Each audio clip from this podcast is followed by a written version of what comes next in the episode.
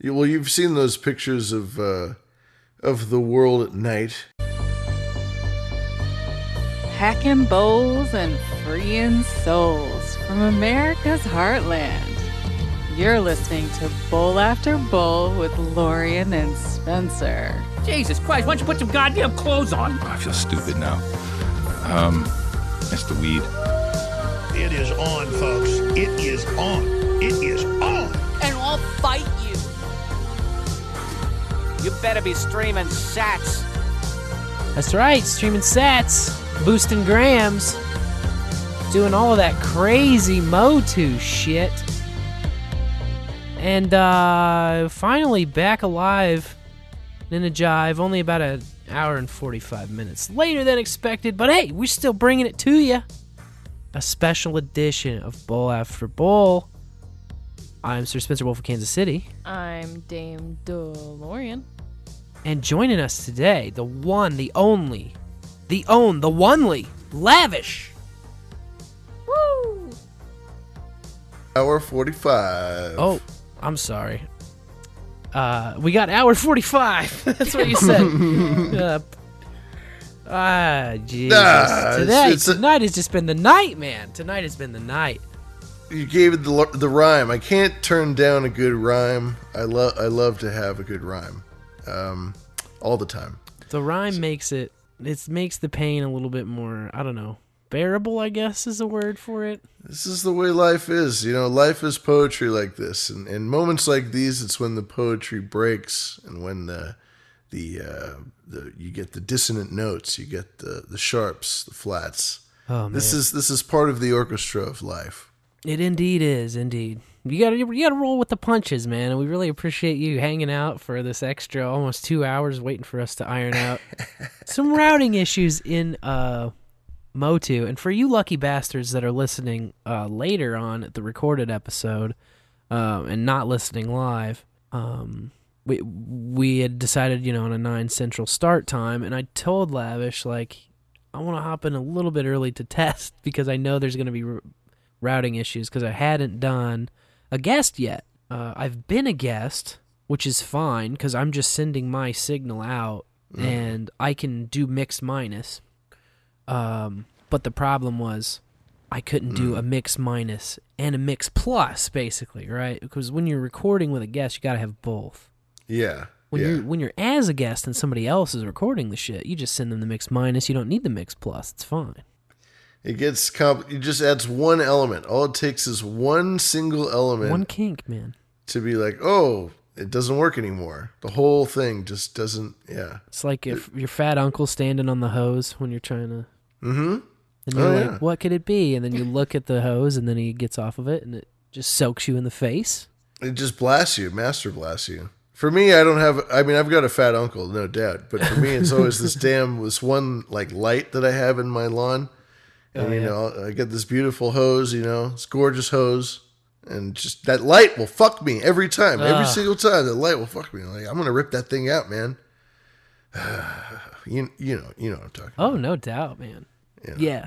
Yeah. So I guess just to sum up the problem and solution, I want to thank Boo-Bury. For Thank you, boobs. My man Boo-Bury. It's always solving the problems, and we actually solved it on our own free Clean Feed version. So we didn't need Clean Feed Pro to come in and save the day.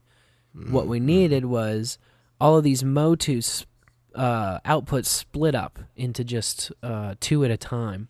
And the reason for that is in these in most of these applications, uh, what the Motu by default gives as an output to the computer is um, you can do channels one and two, or you can do channels one through twenty four. So one through twenty four, obviously, you just sends everything. It's like just a big thick boom of sound of all these different inputs. And then one and It's two mix is just, minus, it's just the mix. Yeah, exactly.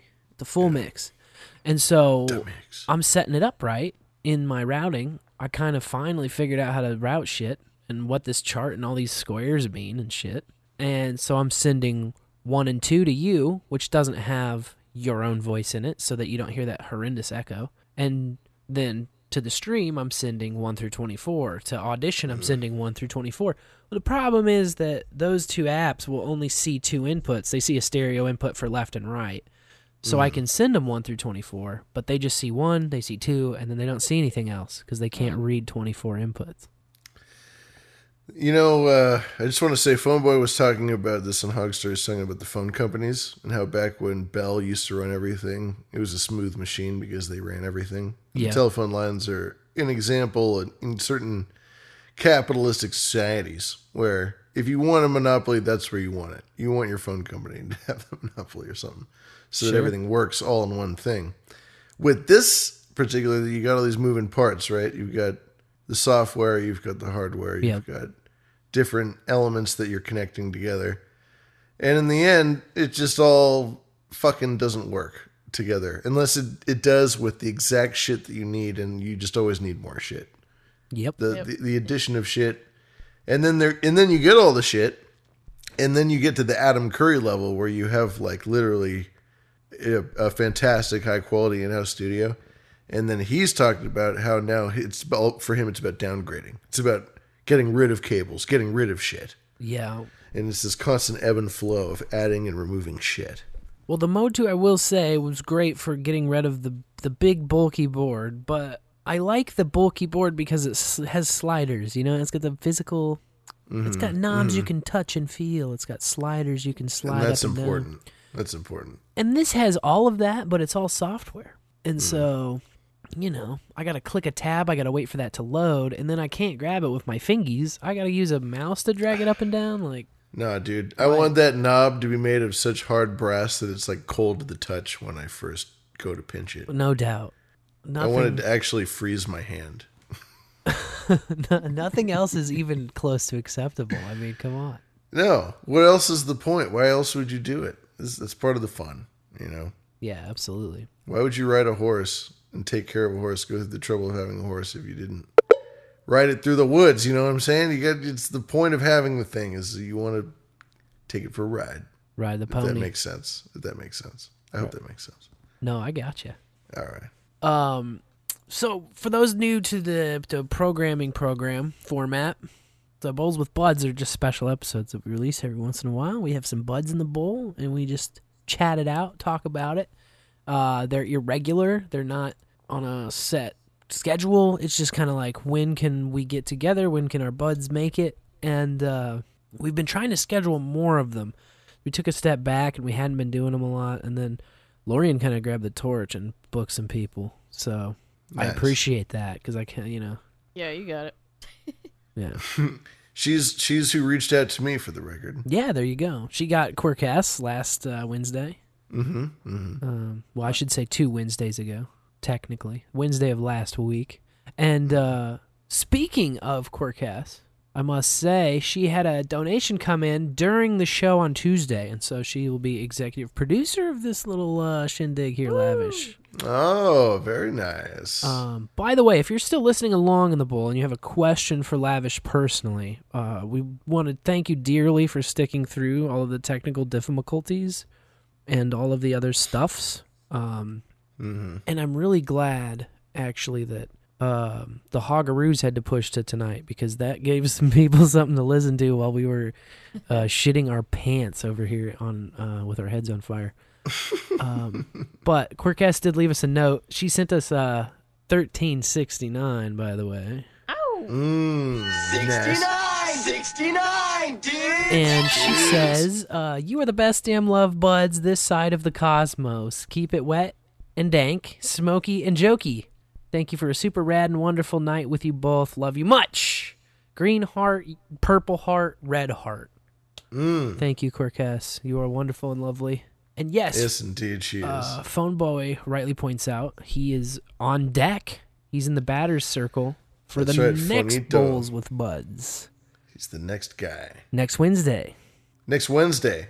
Oh, That's so he's going to be on the regular scheduled uh, bowl. We'll be just joining you on a regular Wednesday then. No, we're usually on Tuesday. Oh, I'm sorry, Tuesday. Sorry, Token Tuesday, lavish. Come Token on. Tuesday. I'm, I'm, I'm over it. he'll be uh, he'll be on the day after. So The Wed- day after. Wednesday So you're doing the, a double uh, header. Yeah, Bowl after bowl after bowl. Wednesday right. is the busiest day in podcasting. I think I've kind of Well, discovered. you got Rare Encounter. You got A lot of times, Sir Seat Sitter will drop on Wednesday, and then you've got Nick the Rat. He'll do anywhere from one to seven shows on a Wednesday. That's her seat sitter character. Dude, I know he'll do the he'll do these weird like uh, double triple headers where Yeah. he'll like take a half hour hour break and then bring on someone else, do another hour and a half or two hours or whatever. Yeah, we just did a dad. Psycho. I did a dad cast with him on Wednesday. And, uh, Oh, It was Chris with uh, myself and uh, Dean Reiner of Up Is Down I did. I caught a little bit of that. and Larry from that Larry show and uh, Planet Rage, Larry Bleitner. Mm-hmm. So it was cool. And then Metis joined us about uh, halfway through. Um, Dad's only then. yeah, it was all dads. It was all dads all the time. Yeah. it was cool. It was fun. Nice. Don't know. Nice. Uh, that'll that'll be published imminently, I'm sure. God damn it! But- I love uh, I love Sir Seat Sitter and I love Abs in a Six Pack. I think that uh, I think it's a very unique show, even in the NA sphere with everything that's going on. I, that agree. Yeah. He's doing something really. He's striking a vein that's really cool and uh, very like chaotic. He's he's chaotic good, if that makes sense. I, Oh, I know. I'm right there with you. Yeah. and I like that. I love having that element around here. We need more of that. Yeah, for sure. Yeah, it's it's easy to fall into like the same old, you know, kind of thing. And Yeah. it, it's cool in a in a sense because we borrow from each other a lot. I mean, many aspects of this show and the way that we do this second iteration of Bowl After Bowl, uh, probably half of our stuff and our notes and our, I don't know what you want to say, like we take our points from from Hog Story, you know, like the live stream and the IRC and everything that they had set up. We kind of branched from what they had going, you know, Mm-hmm. and then we've tried to do different formatting stuff to where we're not just like another Hog Story. Um, because you, Sure. I mean, you couldn't be another Hog Story because you'd have to be John and Carolyn first. But, um, But there's a certain thing that they've captured that like you don't want to. You want to do something else. You don't want to. yeah, They do something really great that wanna- would be easy to, to do. You know, like not easy to do, but easy to fall into because it's just a great format that they have. Yeah. know? I like uh th- there's this one book that always stuck out to me and I've read probably 7 or 8 times. It's called Steal Like an Artist by Austin Kleon and it, it's kind of a, manifesto of how an, uh, how good artists work, whether the artist is a musician or the artist is a podcaster or the artist is a Any is a basketball player, you know. Oh, Uh, yeah, the guy definitely. interviewed a bunch of different uh, you know athletes and artists and other people to like look through the creative process and you'll find that all of the greats stole a lot of their moves from the greats that came before them and we all stand Yeah. on the shoulders of giants so um, it's just kind of the natural progression and evolution of art in itself like it comes from somewhere but then you take all of these things you mush them together and you add your own sauce to it and you make it uniquely yours I think the job of the artist is to identify other great art and then take what they think is great. And then when they create art, they add all of those elements, all the greatest elements, the greatest ofs from this and that and everything. And then, of course, I think as an artist, you you are inevitably, whether you want to be or not, a product of your time and your place. yeah And so, whatever you do, whatever art you create, whatever inspirations that you take, whether it be Shakespeare or uh, Indian spiritual texts or whatever, no matter what you do, and you compile your own collage, you take your own spin on it, you're going to do it in your own way, no matter what. So you you put that stamp, and that's the that's the beauty of art. And then somebody else comes along later down the line, and just the the chain continues. I think another uh, cool aspect of it that's definitely in the mix is the the local consciousness that comes in from it. You know, because Mm-hmm. like you're over there on on the left coast, but uh, we like we know where everybody's from because it's such a part of it. You know, Mm-hmm. like John being in Texas while Carolyn is in Canada, or like John being in California while Adam is in Texas. Like all these Right. different interlays and overlays, and everyone's like, like I, I, in my brain, there's a big ass world map with all these pins of where the no agenda people are. I know uh, it's it's really impressive. Um, I, I love it, and I, I think that it, it does add an element just to know where everybody is. It once you once you know where someone's from, you can't help but look at them in the light of like their personality. Sure, well, it, it helps You to explain a bit of identity and what they have going on. You know. exactly. We've, Yeah, but we're um, we're all uh, we're all American or North American with the Canadians involved as well. It This just is seems true, like there yeah. is a, a united identity as well that's very interesting to note. No matter how far away we all are, we're all sort of part of something, which is well, kind then we of then we've got confusing. Gwyff over in the Kingdom of Kent. We've Of course, got we've got everybody a, outside. A lot of Aussies in the uh, uh, prison state of Australia. A lot of Aussies. It's an interesting And, uh, community. this whole uh, NA thing, man. And then the the Nor the Norwegians and the uh, oh sure, yeah. the Dutch There's a lot- there's because a of big the Dutch Adam chunk, Curry, yep. you know, the Yep. Adam Curry connection. Like like acid and a lot of people in the troll room are Dutch, which I think is a great Yep. another Uh, great Void Zero. perspective. Void Zero, of course. Um, Yeah, and you've got CSB, who's like allegedly Polish, but I think he's just a, a a Pole computer living in server.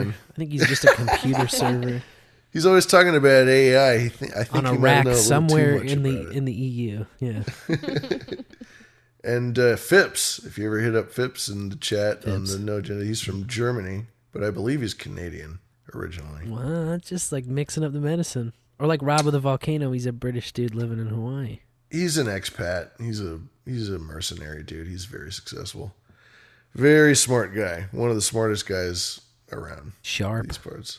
Fucking doubt. sharp dude. no doubt. Yeah, man, we uh we we are blessed with this community of people who like as diverse as we me, are in background or in geography or whatever, interest, political lining, we all have this same sort of awareness of a certain thing, you know? Yeah, And yeah. That's what like, brings us uh, here, right? It brings us all together in wild ways, man. We just, we just uh, hung out with Mountain Jay actually. Oh yeah. Met up with What, her what was, yesterday. what was she doing? she's out here looking around in the uh, based state of Missouri for you know potential. Uh, she's trying to she's trying to escape communist Colorado before it's too late. Oh dear. And doesn't like where things are going in Colorado, and uh, Yeah, I think we have a I understand. uh, got a little situation out here that's uh, based in a lot of freedom, which is pretty cool, pretty nice. So showed her different kind of two different spots of rural Missouri. It's like you can see the edge of rural Missouri, or and then we went deep into rural Missouri for another. Looked at a Oh. couple places out there, and then uh, we went to this. Uh, Lorian, you found the diner. Yeah, it was called the steakhouse. It's called the like, Panther's Steakhouse. yeah, that's it. Ooh, Panther, Panther Steakhouse. Steakhouse. I Panther like it. Steakhouse in Knob Noster, Missouri. Nom Noster. All right. And I would um, like to go to this joint. it's like you pull up outside and you're kind of like, I don't know about it, man. I think it's, uh, I don't know.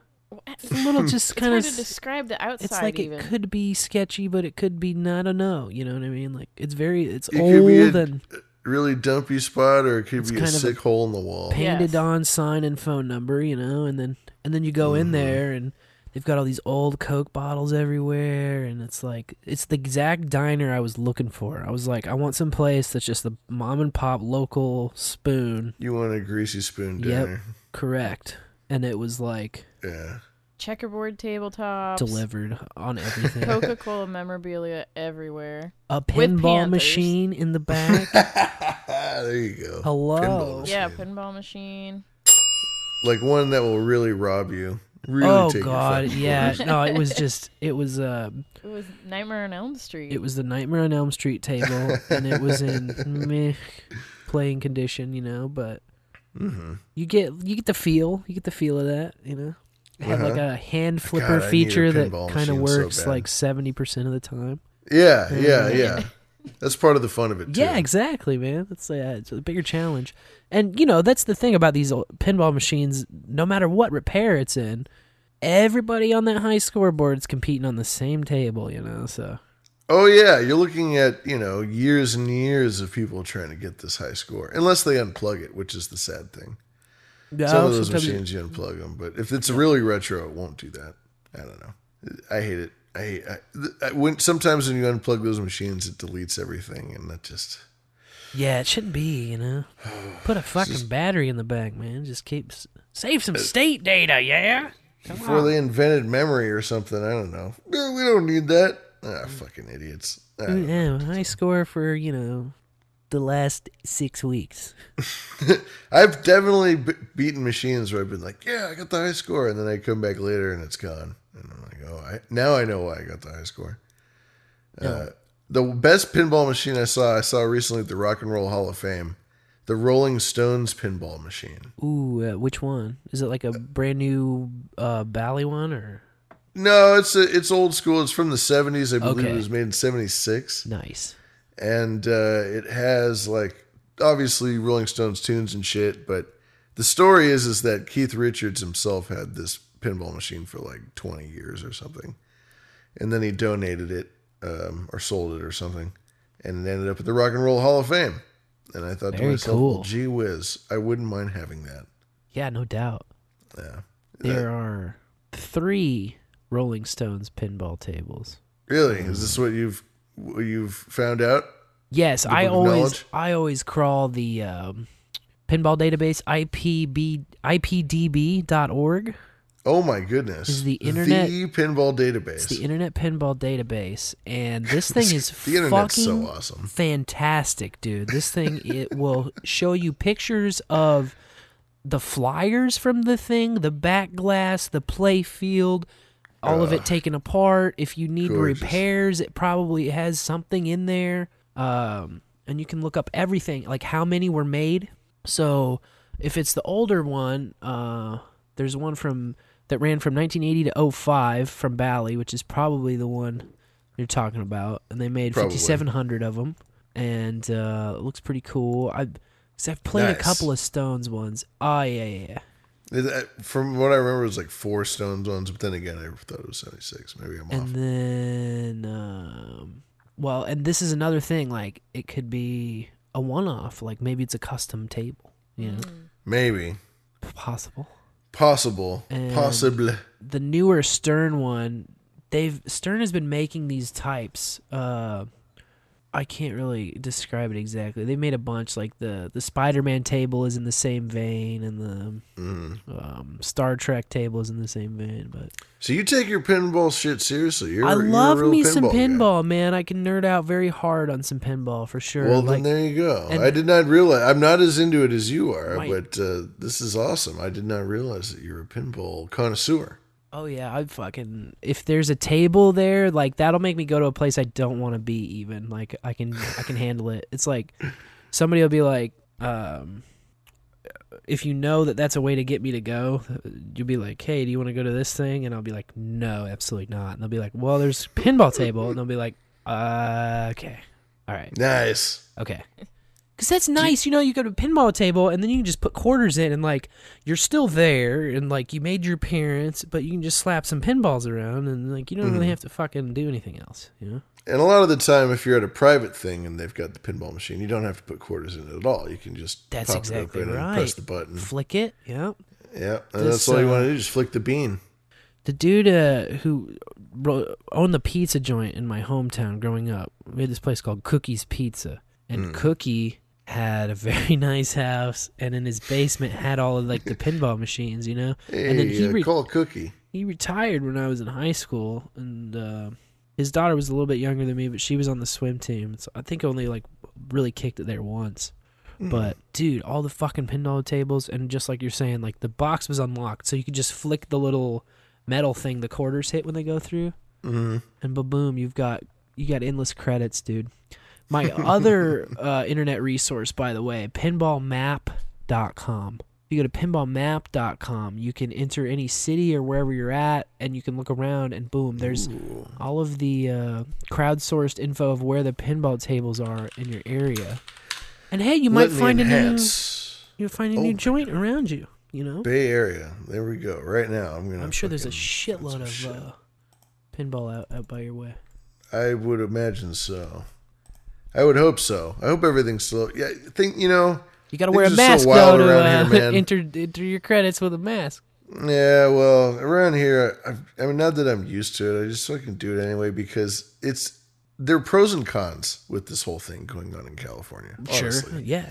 Sure, the mask thing, blah blah blah. We can all we can really all honestly, genuinely gripe about the mask thing all day long. But aside from that, if I go out with the mask, which is comfortable and of my choosing, and really doesn't do anything. It's a perfectly comfortable cloth thing that I can loosen and Sure. whatever. I, there's nobody out, and I could go out and I could get on the train. I could do whatever I want, and it's like nobody's like there aren't a lot of crowds, especially on foot. Um, if if I go on foot and I take some public transportation, it's things are like as as a Californian saying, I my whole life is crowds and waiting Right. in line, Yep. And like too much traffic. Too much too lines. much traffic and bullshit and like just scheduling my day around traffic and uh, in a way it's really nice See, that's so wild. Like I've heard of happenings in Florida, or people visit Florida, and they're like, COVID just isn't in Florida anymore. Like, there's no co- there's no such Oh, thing as don't give a COVID anymore. Here, it's like, it's very weird, man, because there are a lot of programmed motherfuckers in the city. Definitely. A lot, as you can imagine. well you live in a um, major city you know yep. so there's gonna be that And uh, the thing about it is, I've been saying that I've said this several times that Kansas City is playing it sort of like they played Prohibition, where the signs are displayed and like the law is known and, and everyone knows what the law is, and then as far but as just enforcement universally goes, not enforced right Right. Like, People it's just, look like, the other way. They won't bother you. They'll say, have a nice day. Everyone just pretends that it's not going on, but still Mm-hmm. post the signs because they're required to post the signs and all this. but if there's like a sheriff or something walking through they aren't gonna hassle you and Right. or fine you Well, the cops are the last people to say anything about it. No, if anybody says anything about it, it's going to be some fucking Karens. Yeah, it's like some Karen, or more commonly, just like a worker who just like is like a fucking. I know it's dumb, but we too over redditor. and mm, No, no, whatever. it's not even like that. If people know it's dumb, they won't say anything to you. But if people get all self righteous about it, that'll be Yeah. it. They'll be like, "Yeah, I thought on that." See, that's what I find here in California is the most the most sickening. Wait, is sickening the word? The, the most annoying people Sure. are these these control freaks. It's all about control. It's all about like I'm doing my job, so I'm Right. better than you, and that's the whole fucking. Or it's either that or it's well, I have to do it, so you have to do it. Or there's an inference that like you don't care about people. You know, Or you you don't care about people, or there's the extreme of you're a biohazard and, a murderer and for not frankly, like as far as caring about people, you know, we're we're getting close to eight billion on this fucking rock, and like I, I have love for everyone, but my concern for everyone else's safety is nil. Like I just don't fucking care, and I don't need to care. Like I care about my family, and that's who I protect, my immediate family. And if you're out there doing whatever, as long as it's not affecting me, I do not fucking care. That's when it matters is when it actually crossed the line.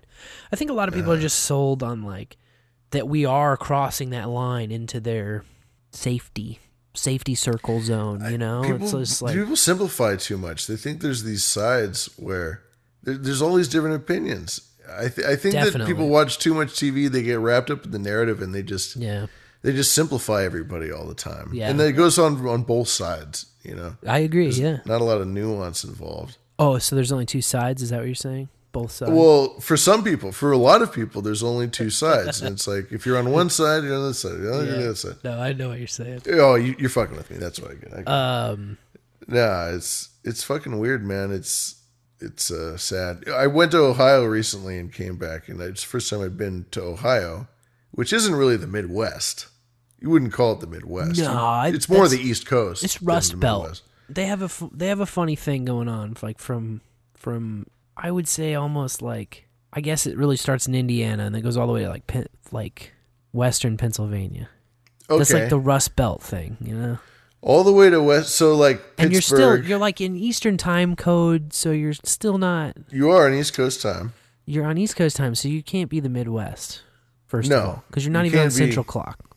But but it is but it is somewhere in between though, and and Pittsburgh and Pennsylvania is so close, and you can drive there pretty fucking quick. And for a Californian, where it takes me six hours to drive to Los Angeles, like anywhere within Oh, a six-hour range is close to me. when, you get East Coast stuff, things get crazy because you got Yeah. the East Coast, the Eastern Seaboard is like D.C., Philly, New York, Boston, uh, uh, Baltimore. Baltimore. All of that shit is just Yeah. like within couple of hours of each other. You know, Yeah, it's awesome. I love it. I love that about. Crazy sauce. A third. so much shit. I was reading somewhere, and so this is like a number that can be fact checked or is probably bullshit or whatever. But like a third of the country lives within a, only a couple, either two or three hours of New York City. It's like Yeah. one third of the whole country's population is in that circle around New York City. It's crazy. Yeah, Well, you've seen those pictures of uh, of the world at night, you know, and, and the Yeah. like the continent lit up and all that shit. It always amazes me whenever I see a picture of the continent lit up, just how few people live west of the Mississippi River. The uh, Nevada, if you look at Nevada, that shit's crazy. Because Yeah. there's Vegas and pretty much nothing else. There's Reno, Yes. which is in near Vegas. There's Primm, which is near Vegas. But like the whole state is pretty much just desolate and abandoned. Yeah, and a lot of well, a lot of Nevada and a lot of Arizona and uh, and a little chunk of Idaho as well. It's it's if you've ever done the the drive to Reno, uh, if you go to Burning Man, you know Burning Man is like Burning Man is like a solid two hundred miles out in the middle of fucking nowhere, in the middle of a desert in Nevada, in northern Nevada, called Black Rock. And it used to be back in the day an old ocean, and so the the sand itself is a super fine very acidic alkaline sand that if you were to ever have wet feet and you were to step in it the sand would clot up in a way that it would be it would be like cornstarch if you've ever oh, gotten Oh sure, cornstarch crunch, right? crunch. so if you move it, it i mean it's very bizarre very bizarre material but but it's just hundreds of miles of that and you can't live on that you can't survive on that no, nothing can Yeah, so all of that land is just useless. It's very interesting. So you mentioned that uh, you're wearing this cloth comfort mask. What what what's your mask of choice, man? My mask of choice is a mask that I got at my local uh, watering hole, the uh, the tap house, and it is a it has a, the top of it is a wire that so that I can fit that over my nose as I so desire, Yeah. and then I got the fucking string that's adjustable, so it, I can throw it down and, and it hangs over my neck like a necklace. Yeah, and I can throw it on and I can adjust the ear straps and everything. So it's as comfortable as I can possibly get. And I live in California, so I gotta fucking wear one. So I just get the the most comfortable one, you know. Now, will will they give you that that doesn't count sauce if you wear like a bandana, like a fucking old school bank uh bank robber or train robber? If you do the bandana, sometimes you get that, and I've done that. But the bandana has a weird thing around here. It's associated with gang shit, and it has Sure. been for years. Well, of course, yeah, So if you wear a red bandana, you obviously look like uh, like, a banger. gangbanger, sure. Yeah. Um, So it's your choice or not. see, we had a little period of time where I was exactly where you are, what you're saying about. I I had battle fatigue about it, you know. Um, and I don't say that in a fucking Um, No, I understand. It's it is Uh, weak. I had yeah. You don't want to every time you're going for milk and eggs, you don't want to have some fucking argument with some dipshit sitting at the door, right? Uh, No, and I experienced that in gets old. Ohio when I went there. That all went away, and Right. so I was just like, "Oh my god, this is so beautiful." It's just it's, when you get out of it, it's a breath of fresh air. It's it's it's massive. well, here there was a couple of months where I was like, a, I was a bandana boy, and there were many of us, and a lot of us were Bandana boy. construction guys or like the BNSF guys, like the railroad guys. uh a lot of the blue collar, yeah, a lot of the blue collar laborers did the bandana boy shit for a while. Sure. And then here, where it all switched and where it all shifted was the summer when they said, okay, if you got the vaxi vax, then no more mask. Okay. Mm-hmm. and so mm-hmm. then everybody, it was the opposite here, actually. Like, what, and in fact, what happened was the people who had not been vaccinated and who could not be paid to give a fuck stopped wearing the mask and were just like, well, fuck you. You can't, like, make me prove I've been vaxxed or not, and I'm not wearing no mask, and you know, fuck you. And no one was mm-hmm. asking. No one was asking whether you were vaxxed or not. It was just assumed if you weren't wearing a mask, you were probably vaxxed. But what happened was the vaxxed people were still scared and wearing masks, and then the unvaxxed people, and this is you know a, a generalization, but uh, the unmasked But it's happening people everywhere. were just unmasking as well, and um, then it, that didn't last long. But then they get spooked by those people That who aren't wearing a mask because Yeah, they're exactly. like, oh, they, they, Yeah. they're not Oh, vaxxed. They're just not dicks. vaxxed. They're just pretending to be vaxxed. And Those guys like, are biohazards. If they would just mask up, all this would end.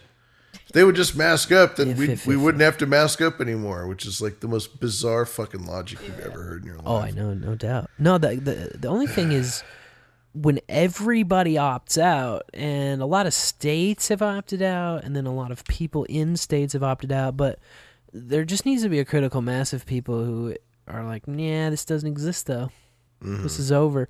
And the people, ah, it's tough, you know, because people, It's a tough chemistry, you I know. it's it's uh, really an alchemy. I think it's really public perception and and what they call group consensus. right? and you have to just like everybody has to be okay enough both men and women and everybody everybody has to be okay enough to just just let go. And we haven't been able to get to that point. There's still we're still at a tension where the people who would be the deciders who we don't like are just gri- gripping so tightly to this because it's you know they have to they have to. If they don't then they're fools. Right. and they haven't been given enough leeway and enough time and enough like bullshit excuses to actually back out of this catastrophe clusterfuck in which they've gotten us. And so it's just this slow pull. It's like it's like pizza dough, just fucking waiting for this thing to break, but it never does. And and when when we're on behind the schemes, you know, we do this shit, uh, my interest is like, why doesn't the, why doesn't it break? What is this chemistry that that it takes in order for these catalysts to actually work and for things to go into motion? and it's and, uh, wild, right? Like, uh, We still have it's a prohibition shit, like you said. It's Yep. like we we do live this way. We are free, but we can't talk about it. yeah, it's like a, it's like the whole fucking world is a speakeasy, you know, and uh, Yeah, and most people. That's the thing about the speakeasy, man. I I love the speakeasy because it's it's bathed both in local tradition and in everything I'm and interested just in, a which is great ending American prohibition. thing, right? And yeah, exactly. It, it is the American spirit saying, "All right, you know what? You telling me I got to do this, but I live my own way." And so it's it's it's like uh, routing around a bug or routing around a you know when we were in high school, there was a big fucking list of blocked websites.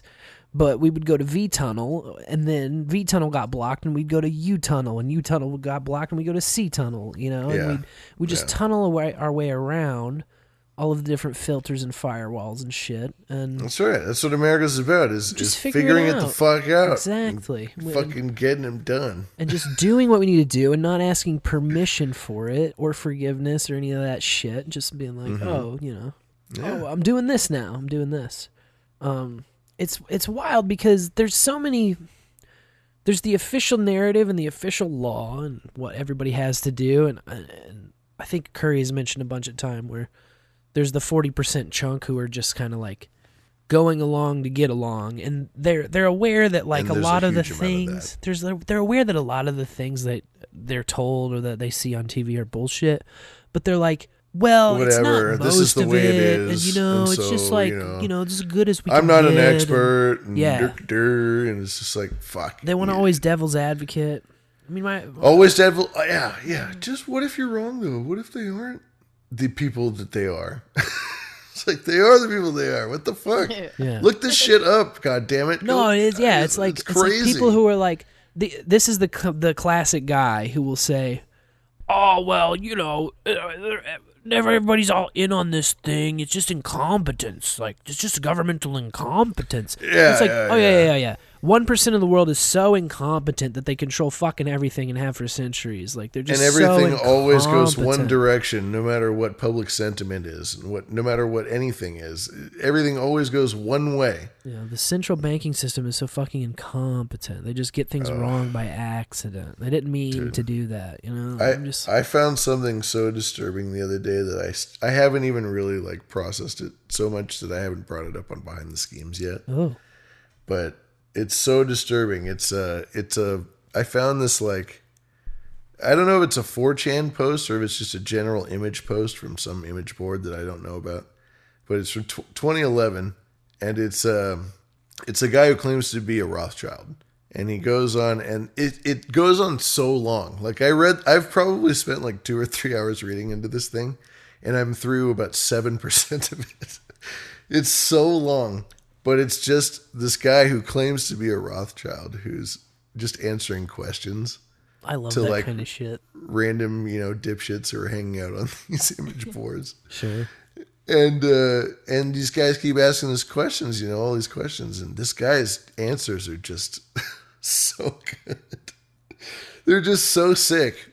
And it just goes on and on and on and on, and I haven't even scratched the surface. And um the I mean, whether this guy's LARPing or not, he makes a great point. It's all about debt. It's all about it's all about interest. It's all about just keeping pe- people in perpetual debt and perpet- on on the verge of crisis so that they they don't have the energy and it's the energy that is the most important thing energy is somehow more important than money it's it is money really Sure. energy uh, ultimately Well, it's like we have all these things we have to spend on regular intervals, and energy is one of them, and it's the one that's most frequent. You know.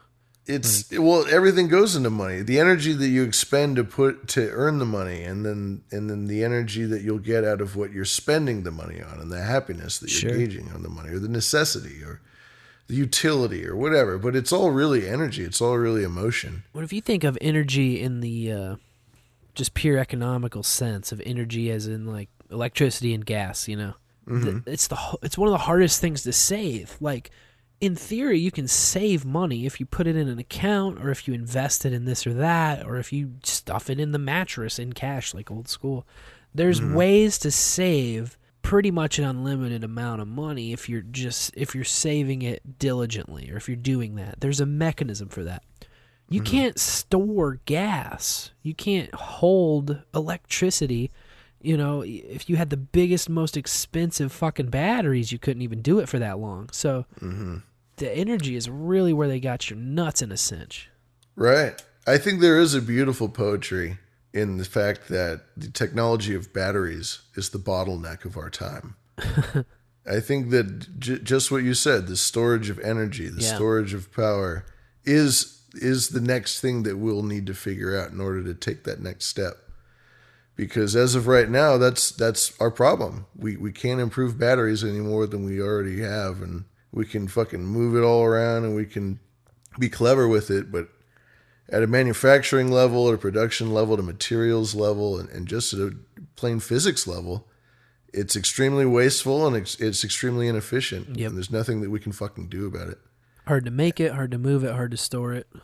Yeah. Easy to use it.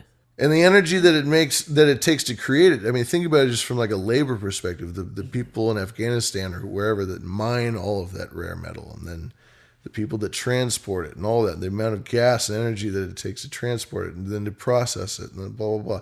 It just, there's, it, it goes on and on. And it's all part of this beautiful orchestra that's, that's in motion, right? Yeah, it's great. So once we figure out batteries, then then we'll be able to, to tickle our, our wickles. My How are wick- you, Lorian? Are you doing okay over there? Thank I'm you. doing great. I'm like making hand gestures of like fucking say something. What you doing, sorry, Lorian? I'm How are you? I'm great, thanks. Just uh, smiling and nodding along, you know. You know how it goes. I can be chatty, so I'm sorry. No, it's great. I can be quiet, so it's a fantastic combo. I think. the people want to hear from Dame DeLorean. man. It's just I want to hear from. Dame DeLorean. me too. uh, you know, that uh, hey, it's cool uh seeing face-friendly restaurants out in rural Missouri. Cause uh, well, I haven't been to a restaurant in KC since the whole thing unrolled last week, where they said, "Oh, it's unconstitutional. We're done with this shit." hmm Yeah, What? the state struck down a bunch of things. Yes, it's like Mountain J was like, "Oh, we're gonna get a physical menu," and I was like, "Well, we are at a restaurant, right? That's what you do." And she said, "In Colorado, everything's QR codes." I just can't picture that. It's like you go into a restaurant and you don't get a menu in your hands. Like what? What if your phone's dead If your phone dies, your whole life dies. Yeah, if you don't fuck have a, phone? Yeah. smartphone? Or have a right? phone. You know? I forget my phone all the time, and just a phone or no should. phone. Like, what if you just have a flip phone that doesn't read QR codes? You know, Mm-hmm. or is not internet connected? What if you don't have a data plan? this is Yeah. very classist. You know, Uh, It is classist. there's people It's out there who don't have internet at home. Exactly. Believe it or not, believe it or not. So you just have to bring a fucking laminate of your goddamn fax card wherever you go and just pull it out of your butt every single time you do anything. Uh, fuck these people. Well, the hardest, the hardest part's keeping it in your butt while you're walking around the city. But uh, The best thing they did was make that card small. It fits pretty good in the, there. pull, the pulling it out part is quite a relief. I it's the keeping it in there that's really fucking bugging me. I remember seeing they were making like brace like Vax passport bracelets and shit when the term Vax passport first came out. And I was like, you gotta be shitting me. like that was gonna fucking. Disengage. I'm a yeah, I take no part in this.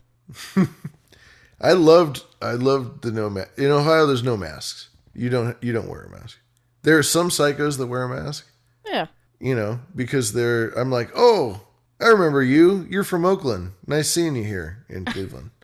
uh, but uh, other than that, it was, it's really sad, man. It's really sad, you guys, how, Yeah. how much power I feel by being able to walk into a bar and get a Guinness. It's wild, man. Like- it's funny because all of those things that you're mentioning, and this is this is that two sides thing coming through, is Mm-hmm. like it's easy for a guy in a certain geographic location to then hear a Californian today say, "Well, you know, I've got this mask that I've chosen; it's comfortable." And just gut reaction be like, "Oh, you cook still wearing a mask?" blah, blah, blah, blah." Sure. But, of course. But of course. the problem is, I was that guy, month, uh, you know, eight months ago, and So here, was I. Beginning. and that's the thing. Like in different geographic regions, like now it's relatively safe enough for me to. And there's also, you know, the grappling in terms I came to it. I slipped out of the mask step one by when we did some KC meetups with no agenda peeps. Uh, we had this lovely couple, the little Roys out of uh, Kansas, who came, and Matt, he was like, "Yeah, what I've been doing is I don't wear the mask, but I have one on me, and then if people say I have to put it on, then I put it on. If Right. a person comes up and confronts me, yes. Like if they tell me, if Right. they make me put it on, then I put it on. But otherwise, I'd say nah. And that was at a time where everyone just was like feeling the extreme pressure and wearing the mask and getting That the was when it dirty was at its glances and worst. shit. Yeah, Yep. the peak of it. And I adopted that strategy because I was just like, even even if you'd go to the burbs, um, you could walk through the grocery store and you could get your shit done and get out of there. But doing so, oh, that feeling, man. It's like everyone, you can just feel the fucking societal pressure of like, what are you doing? What do you think you're doing? You think you're better than us? You hate people or Exactly. something? You think you're better than me? It's like- you think you're better than all of us? I'm like, we have to do it, so you have to do it too. Okay. um, That's the whole fucking thing here, man. It's been I- that way the whole time. It's sad. I live in a place where you can, you know, once you dip your toe in the water, then you can go further in and further in. And, you know, California's just not one of those places right now. If you dip No. your toe in that water, the piranhas start eating your foot. And you get kicked out. you if you don't, if you go into a store without a mask, you'll Yep. get kicked out of the store. yeah. Yep. It's not even a societal pressure. It's a get the fuck out of here. Yep. We'll call the cops. And Like, then the cops will that's- come and they'll take you away, and you can't. Jeez. Like I couldn't have fucking. Yeah. I, if if I was under threat of arrest of any of this fucking shit, you know, I I would have had to go home. I had to get out of there and not. Con- You know, I wouldn't be confronting people and getting tickets over the shit. I can't afford tickets. I can't Or afford that just shit. the hassle, man. Like I just get can't over afford the the- hassle. Can't afford getting Can't afford the tickets. them can't pushing afford my the head fines. down and putting me in the back seat. Like fuck all that. Oh, you don't want to do that. No. You don't want to do that around here. These, these California jails aren't fun. Um, Uh, Lorian yeah. Phoneboy does point out he leaves a voicemail, and I think my solution is I'm going to have you pull up the voicemails Okay. on your machine Yeah. because Please do. cause if I pull them up over here, then Lavish won't be able to hear Oh, them. we can't have that. Yeah, and it just occurred to me I while gotta hear that. I'm thinking about like yeah. routing and While audio I'm finding my way over and such. here, just pisses me off that no one except for the Kansas City Zoo has any respect for medical exemptions on this whole thing. Well, good for the Kansas City Zoo. Yeah, they're the only place they're like, oh, I, you know, I just said I can't wear a mask. They said, oh, medical exemption, no problem. Gave me a sticker. only place. Sweet. Sweet. All right, I'm gonna play a voicemail for you. Um, let Yeah. me, I let gotta me pull just up. hold No. one tiny second here while I Okay. unmute your PC. Okay, All right, here we go. let it rip. Hold on, my cord Oh, it's got to be plugged in. has to be jangled. No, it's plugged in. Um, it's Jiggle just a your janky jangle. cord. You know, sometimes you gotta have it aimed at a certain direction to hold it in. Love this. You gotta love story it. that was uh, that was Let me playing restart tonight. it. So uh, you know that was just uh, one of those. We, we run a tight ship here, if you guys can tell. We're professionals. Come on, in the bowl. Love you guys. And yeah, I was I was on the hog story that was uh, that was playing tonight. So Hell yeah. uh, you know that was just uh, one of those things uh, that uh, that happens, I guess. Uh, Hog story. But I do have a question Very for my friend good. Lavish. Uh, so Lavish, uh, what got you into the uh, the occult, the uh, the the tarot, and that some of that stuff? Just just curious because I know we. Uh, uh, honestly, part of why I got into it, and I mean, I just ended up discussing some of this on Hog Story, but uh, it's You did. uh, it was some of the stuff that was going on in the green room, the behind the scenes stuff that I think Yes. that's actually interesting. And I'm actually, uh, so I'm actually kind of curious what got lavish into uh, some of that stuff. So, uh, Hmm. love you guys. Uh, I'm listening now. It's all good. Uh, and uh, Thank you, and in the Phone bowl and such. Beautiful. In the bowl. phone in the boy. ball, phone boy. Phone boy did a great job on Hog Story tonight, my man. Yeah, I was I was listening as well when you were talking about the tarot and uh, getting into it and all that. Yeah, yeah, he he went on in the tarot pretty well, and uh, he says that he's got he's doing readings for people, and I've been trying to do readings for people too in the green room. Uh, I've done a reading for Junta and for Spooky R and a couple people. Um, yeah, man, tarot's fun. Uh, I got into tarot specifically through my mother. Actually, my mom is a, big tarot head, and she's been into tarot for a very long time. Um, I, I wasn't into it immediately, and I didn't get into it for many years. Uh, but I knew about it from her, and she would do like readings for me and stuff. And she would do a reading for me if I was having some trouble, and I would go out of my life, and that sort of thing would would would form itself into reality. And whether that was actual divinity through some weird magic, or whether it was just because you know what you could call a placebo effect you you kind of put yourself in that state of mind and that's kind of what you are expecting. And so that is ultimately what you fabricate for yourself in your reality. And there's a lot of that going on. And i think the, the occult I, I generally got a, a love for the occult when i sort of realized that it wasn't all comic booky weird Right. you know i realized that it, it a lot of it is like hermeticism and a lot of the the the general foundations of the occult as we know it in the western world crowleyism is really just a, a conquering of the mind or an Sure. exploration of, of your own self and um, and fabricating your own reality through whatever energies that you're able to conjure and with crowley i read a fantastic book by um, I think his name is Mick Rock. He was a, ro- a writer for Rolling Stone. He did a Led Zeppelin uh, book called um, "It's Not When Giants Walk the Earth." It's another one, but it talks about Jimmy Page of Led Zeppelin buying a Boleskine house, which is uh, Aleister Crowley's mansion that he had out in the lakes there Yep. and him summoning demons and him doing these these long rituals.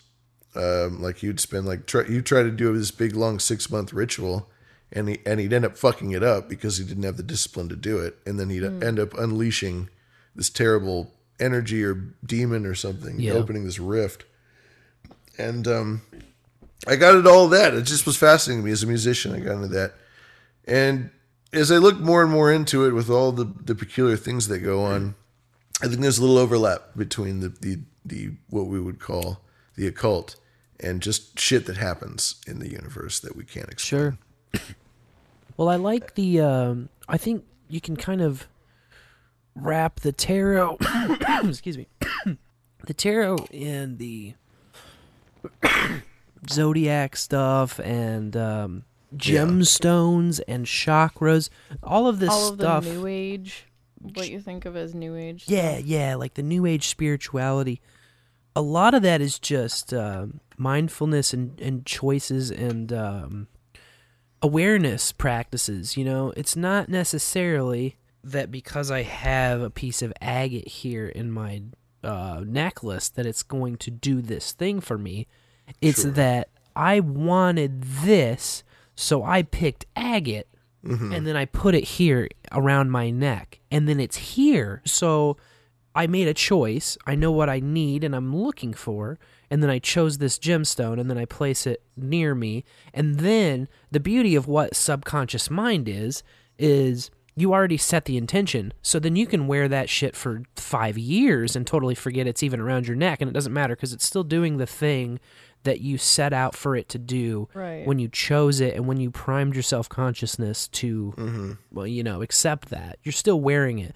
So it's not, I think it's really just misunderstood, like, and mystified. People make it like magic and the occult, this wild, weird, oogly boogly shit, you know, when it's really just like, mm, I just decided to do this, and then I have a mental reminder of it hanging on me the whole time. And even though I don't think about it with my conscious mind, it's always there around my neck, like physically. Like when people take pictures of me, it's there in the picture. When I look in the oh. mirror, it's there in the mirror. When I walk, it bounces on my chest. It's doing things like it's there. It exists. Mm-hmm. And if And- it wasn't there, then I would notice, and it would it would Yeah. cripple me. Like with athletes, like baseball players are very very superstitious, and it's Sure, like you got your know, like lucky deal. You got your whatever you know you spin around three times you brush yourself your left leg twice or whatever whatever the fuck your thing is right mm-hmm. and uh and if you don't do that well then you didn't do it you know and that's a big deal So, do you have um, like a deck of choice or a special deck for you? Like, which uh, what deck do you use to usually draw from? I i just got my first actual deck recently it was Oh, given cool. to me by Quirkess quirk Well, s gave me the that's deck it's part of the key, right? Yeah, it has to be given to you. That's right. And so Quirkess and and I both didn't have a deck, and so we decided we would get each other one. Beautiful. So I got uh, she, the one that she gave me is gorgeous. It's called Gilded Tarot. Uh, it's done with some custom art. It's very shiny. It's very very high quality deck, and I'm very happy with it. I've been doing readings. Uh, I've actually done a reading for my mom, and she and she told me that I was really good at it. So I, maybe she's just telling me that because she's my mom. But uh, I've been really having a great time with these cards. That's wonderful. Yeah, m- uh, Lorian and I did that kind of early-ish on in our relationship. I'd say maybe like Oh, a, yeah? a So- year or two in. Yeah, we so got we each other swapped decks. So Ah, she got so me. So you both were into it uh, from the start. Yeah. You know, I was raised up with tarot, so I just I just kind of played my hand by lumping tarot with gemstones and you know whatever I just said, uh, chakras and all that stuff. shit, and then said it's scientific subconscious, it's psychology. That's what the magic is for me, right? It's uh, it's nothing to jump up and down about. It's all very um, matter of fact, really what I was raised under was that tarot was lumped in with uh, Magic the Gathering and Dungeons and Dragons and Pokemon and other uh, satanic type shit. And if not like outwardly satanic, then at least anti God, right? And so all of these, when I was brought up, all of these things were lumped together. Uh, uh, another one is Ouija. Um, which is genuinely terrifying. and see, that's another thing that I didn't mention before. Ouija, Ouija, I still don't really fuck with, and um, the difference I It's no think, good. the difference between all of the things I mentioned that I lumped in with tarot and Ouija is in all the things I lumped in together. When you're talking choosing a gemstone, when you're talking dealing the tarot, even which is borderline, I would say. But the rest of the things are conscious choices driven by you and you're in control. Now the tarot can get sl- the tarot can slip into what I call uh, Ouija territory in in that some people are like, "Oh, I need somebody to read my tarot cuz I can't do it. Uh, somebody needs to deal me tarot cuz I can't do it." And you then can do your own tarot. and then they externalize where the tarot comes from, right? They externalize where the reading comes from, they externalize where the draw comes from. That and doesn't sound right to me. and that externalizes the power. So that is a valid choice, and tarot doesn't just stop working because you do that. But like you oh, see, it's psych- definitely more powerful, no you- doubt about if you, it. If you drive by a psychic shop on the side of the road who are selling their services, and you walk into one of those places and you're like, "Oh, I need you to tell me my future," and then you're a mark. You know, you're Mm-hmm. a mark, and those places are houses of scam, and Mm. you're gonna get sucked in. And if you're dealing your own tarot, or if you're, you know, scrying yourself into the universe and saying, "What can I see out there? What can the universe tell me?" uh, you still have to interpret that yourself, and you still have to bring that in yourself. And that's what I love about tarot is like, there's no wrong reading of a tarot. It's all like it's it's a massive deck of prompts. It's a massive deck of universal human prompts. And what shows up frequently is what you're going to notice. It's like uh, it's one part magic and one part the odds, you know, the what's going to happen. If you buy uh, a Honda Accord, all of a sudden you're going to drive down the road and see there's so many fucking Honda Accords because you've been tuned into that. Just Correct. like you're like, oh, you know, I used to uh, deal tarot for myself w- for weeks and weeks, but I kept getting death over and over again, and then I like, I was like, n- I noped out of that. And So really, you probably got you noticed it over and you, over. you know? probably Right. dealt yourself, you know, 208 cards, and you know, 12 of them were death. But those Mm-hmm. 12 stuck out, and you were like, dude, I can't see that card anymore. I'm done dealing tarot. Which is just like, well, you're done. See, You're done having to confront death. Is what you're not. You don't want to do, which is fine. You know, not everybody. and that's really the true calling of the cards. If if death is really what is reaching out to you, then death is what you should be paying attention to. Absolutely. Exactly. and that's you know i mean that's the that's the bottom line It's that whatever reaches out to right. you and and the fun thing about tarot that i've learned is that if something if something comes up that doesn't apply then you can discard it you don't have to Yeah, exactly. you don't have to add it in you can just get rid of it if it's not Yep. useful to you don't fucking use it uh, it's Totally. it's very little, little deal Totally. Well, and that's another thing too is like you can allow it's that it's that slippery slope to the Ouija where you're allowing external forces to dictate it. And sometimes you can be in a tarot situation where you're like, you know what? External forces keep dealing me death. Fuck that. I'm walking away. and and that's the choice you have to make in the moment. For me, it's eighty percent what you're talking about, chance and cards coming up, but there is the twenty percent Ouija Sure. element, Yeah. where it's like there is something that we don't understand, and, and- how much you choose to believe in this or not is your own personal preference. Personally, I put a little more weight into this than I have before. That there is an element that exists beyond our comprehension or beyond our uh, what we can sense, what we can detect.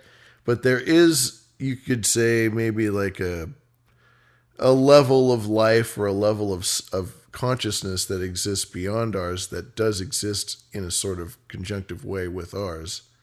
And it affects us in a very subtle, very crazy way, but it's very real. And um, whether that is the dead or demons or angels or whatever you want to call it, it's up to you. But there has there is something. There's something that pushes and pulls like the wind, you know. It's it's there and you can't see it and you can't feel it, but it's fucking there. And and that's for me, you know. It ebbs and flows how much I believe in that, how much I don't believe in that, but ultimately I always end up on that same square. Yeah. I kind of uh, my view of it is like you can deal tarot but it doesn't escape from God. Yeah, and everyone has their uh, idea of God, right? and, and and right exactly like you can't god is one of those uh wild mystical th- phenomenons that I, I think that when people talk when people talk about what god is they tend to be right and when people talk about god what god is not they tend to be wrong That's a good way of putting it. I like that. God is a great word, and uh, when you use it in in the positive to define, then you can't really be wrong, right? yeah Like for an intellectual, say an atheist intellectual, God could be the unknown. Whatever isn't known, Yeah. whatever is great and divine, is just that which is beyond our comprehension, right? sure And I- that's just as fine. You can say that. i think of it as like everything, Everything. you know it's like god is Everything. m- me and you talking over this internet connection but this beer bottle too like um it's the grand total of all of everything. It's the air coming out of your lungs. vibrating and, It's and everything. across space and time, like the eternal now. Mm-hmm. Also that. Yeah, yeah. And then some people think he's a dude who's just up there watching Sure. us all the like time. a, be- a a man with a white beard and long hair, which in every Gary Larson comic he is. So it's, it's also valid, you know. and every Family Guy episode. Exactly. Yeah, I The know. the deck that Lorian got me was the Enchanted Tarot. I don't know if you're familiar with that one, but it Mm. it was special to me because it came out in 1990, the same year I came out. Ah, very and nice. so it's like the all of the art is uh Art Nouveau, like absinthe art, kind of. yeah it Oh, has that, it has that kind of style like And Moulin it's- Rouge. it's all Yes. it's all cut fabrics it's like uh i'm gonna it's like mixed medium or i don't know media. the i don't know the art school head word for Is it it a but textured card or is it just a standard card? it's card? just printed out but the artist you know basically quilted and f- cut out of fabric all of the original uh arts oh, and wonderful. then you know it's just a card deck so it doesn't have any texture to it but but it is that uh, from that image though, right clothy exactly original. Nice. That's so cool. It's very nice, and the book that comp- accompanies it is pretty coolly written. I like the way it's written. It's like it has a, it has like keywords and then a vision and then a meditation for every single card. So like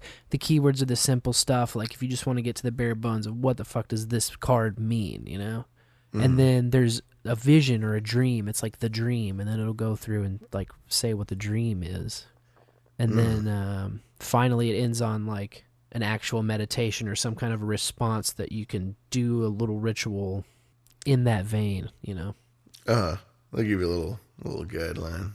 Yeah Nice. and it's it's got a companion app too which is nice you know because uh, we live in the modern uh, age and uh, so well, you the app isn't from fucking app. 1990. the app is great. not ooh so like i can just tap draw and boom we get the empress so there's my draw right now oh Ah, the Empress. and it has it's beautiful because it has all of the text from the book it gives you like an abridged version but then you can tap full text from the book and then it tells you the dream the awakening the enchantment. So Lovely. it's awesome like the dream. I'll just read the dream part. Robed in violet the color of the spirit the pregnant empress sits upon a throne of stone rooting her to the earth. Upon her head she wears a star and halo tying her to the heavens. In her right hand she clasps, clasps a bouquet of flowers. There are flowers all about her for she is fertile earth mother. By mm-hmm. her unseen hand the earth produces a cornucopia of beauty as in a well-tended garden her nurturing femininity helps to give birth to creative ideas at her feet flow the waters of the uh, collective consciousness, uniting the Empress with her family in the most profound way. As she gazes into this misty stream, the Empress knows that its waters will give new life to the seeds that are her children. She dreams a dream that all her unconditionally loved children be fortunate and know the abundance that is their birthright. The Empress can bring day, uh, bring daydreams to fruition in a world where logic and intuition should dwell together, as do heaven and earth what I love is there's like it always starts off as that physical description of the image that you're looking at on this uh, on this card. So hmm Does it have the zodiac on there? um I don't believe so. Sometimes the Empress will have the zodiac, um, and the female sign, and the, the Empress is kind of the main matriarchal card. I think it's number three, Yep. and uh, it uh, yeah i mean three represents the end of a simple cycle the most basic form of a cycle Sure. so in a Beginning, matriarchal middle, sense end. exactly right Yep. it's the, as simple as it gets and then it, in the zodiac in the sen- in the form of the zodiac you multiply it by four and it becomes 12 and Sure. yada yada or nine or whatever but um yeah the empress that's a that's a hot one That's One just that's favorites. the tap, and that's what's beautiful about it too. Like you can say, "Ooh, the app, this or that," but you're Mm-hmm. still just uh, pushing something and drawing a random card out of the choices available. You know, it's like it works Mm-hmm. the same way. It's just a modern impl- implementation. Oh, that's true. Tapping into source. I like to think of it as. right Um, your own source Yes, exactly. The tarot you- deck that you gifted me, Spence. Uh, well, the second one, because I asked for the Thoth Yep. for my first deck. Ah, very nice. And then uh, you Go found straight to one. the source. Yeah. Yes, exactly. Mm-hmm, Uh, you found one that you thought would jive with me, and it totally did. The Deviant Moon deck, Yes. which is based off of 19th century tombstones, the artwork, and everyone has like moon faces. Mm, It's wild. It's a I lot like of it. fun. Yeah, it's a great deck. sweet. And did it come with a, a book as well? No, this one did not. Ah, the book. s- You know, they- uh, it should be a law. They should force you to, to, to give you the book because it just yeah. But either way, that sounds very nice. The, Well, the that's where I luck out with Spence having the deck, me having the Thoth. It's like there's books around, man. Yeah. You know. See, Thoth then- is like, oh, you already know it, right? You read all my works, right? That that would be the total like uh, elitist Thoth uh, right. deck or Thoth, whatever you want to call it. Thoth, Thoth. Tehota. Yahoo. Yep. Tota, Junta, whatever you want to call them. Hey, do we have another uh, voicemail for Lavish? We sure do. Oh boy. In the bowl to everybody. Hope everybody's having a good night. Yeah, in Pretty the fucking bowl. wasted tired at the moment. Mr. so I don't think I'm going to be able to catch the uh, rest of the show, but I'm excited to listen to the end of it. Hell yeah. Uh, I was up Boobage. way too late last night, like pushing 3:30, reading shit that it seemed it would be almost more interesting to read the back of my skull. but it's what is- Pretty what- sure we had a it- drunken it- PM it- at some it- point it- last night. It's what's called for. Had to do it. Yeah. Didn't really learn a lot. Probably just more confused than I was when I started, but it's okay. I did have a question for Lavish. I don't think I've ever asked this. I don't think you've ever told me. What's your favorite axe? What uh, what guitar just makes you cream yourself? Like you look at it, and you're like, that's it. That's my joy right there. That shape, that classic tone. In the bowl. In the bowl In the booze. bowl. I thought he said ass at first. I did was too. like, Me that's too. hard to narrow down, but axe. Then it made sense. Yep. Well, first of all, Lorian, what's your favorite ass? Who's your, My who's- favorite ass. Well, I know your favorite ass is. Who's your second favorite ass? Second favorite ass. Uh, if we're talking musical ass, Or just talking, I mean, I know your fa- your favorite ass is, is your husband's ass. I know of that. Of course, yeah. So, but but yeah, musician's Well- ass. A musician's ass. I mean, if we're going musical asses here, it's Stern Gray. They're always at the forefront of my mind here. And you mentioned guitar that makes you cream. Mm-hmm. And same band, ESP Ganesh. I've never seen a more beautiful guitar. ESP Ganesh guitar. Yeah. ESP Ganesh like- guitar. I don't even know how to spell Ganesh.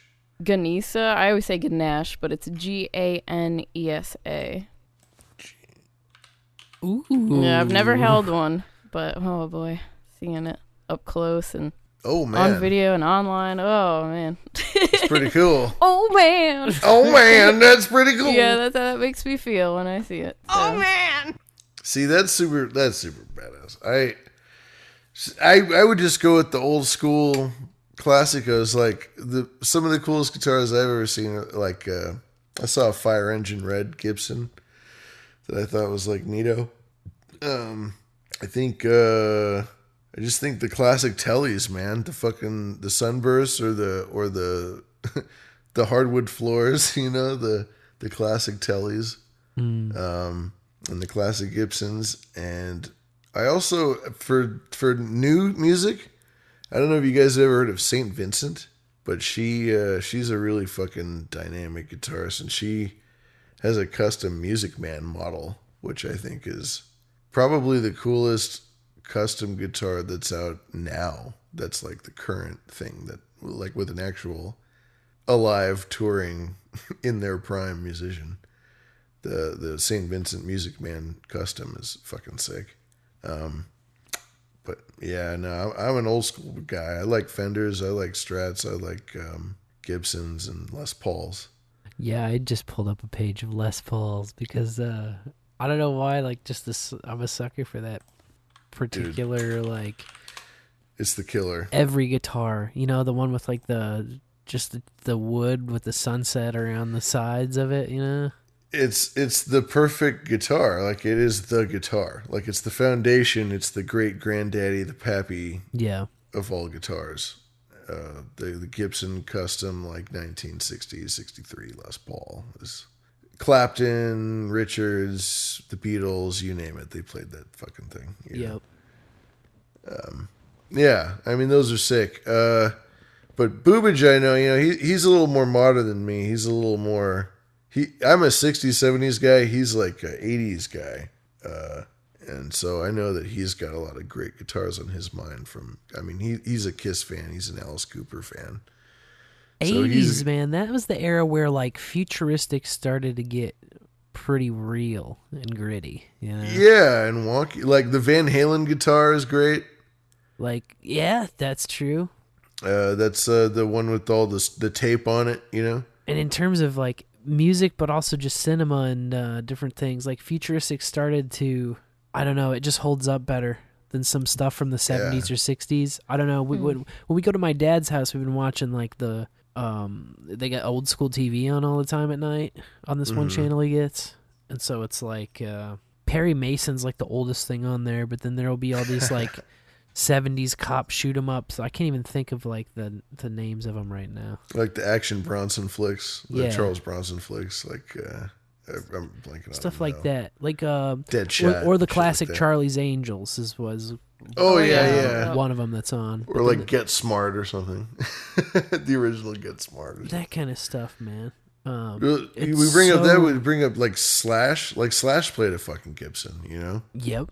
like all those, yeah.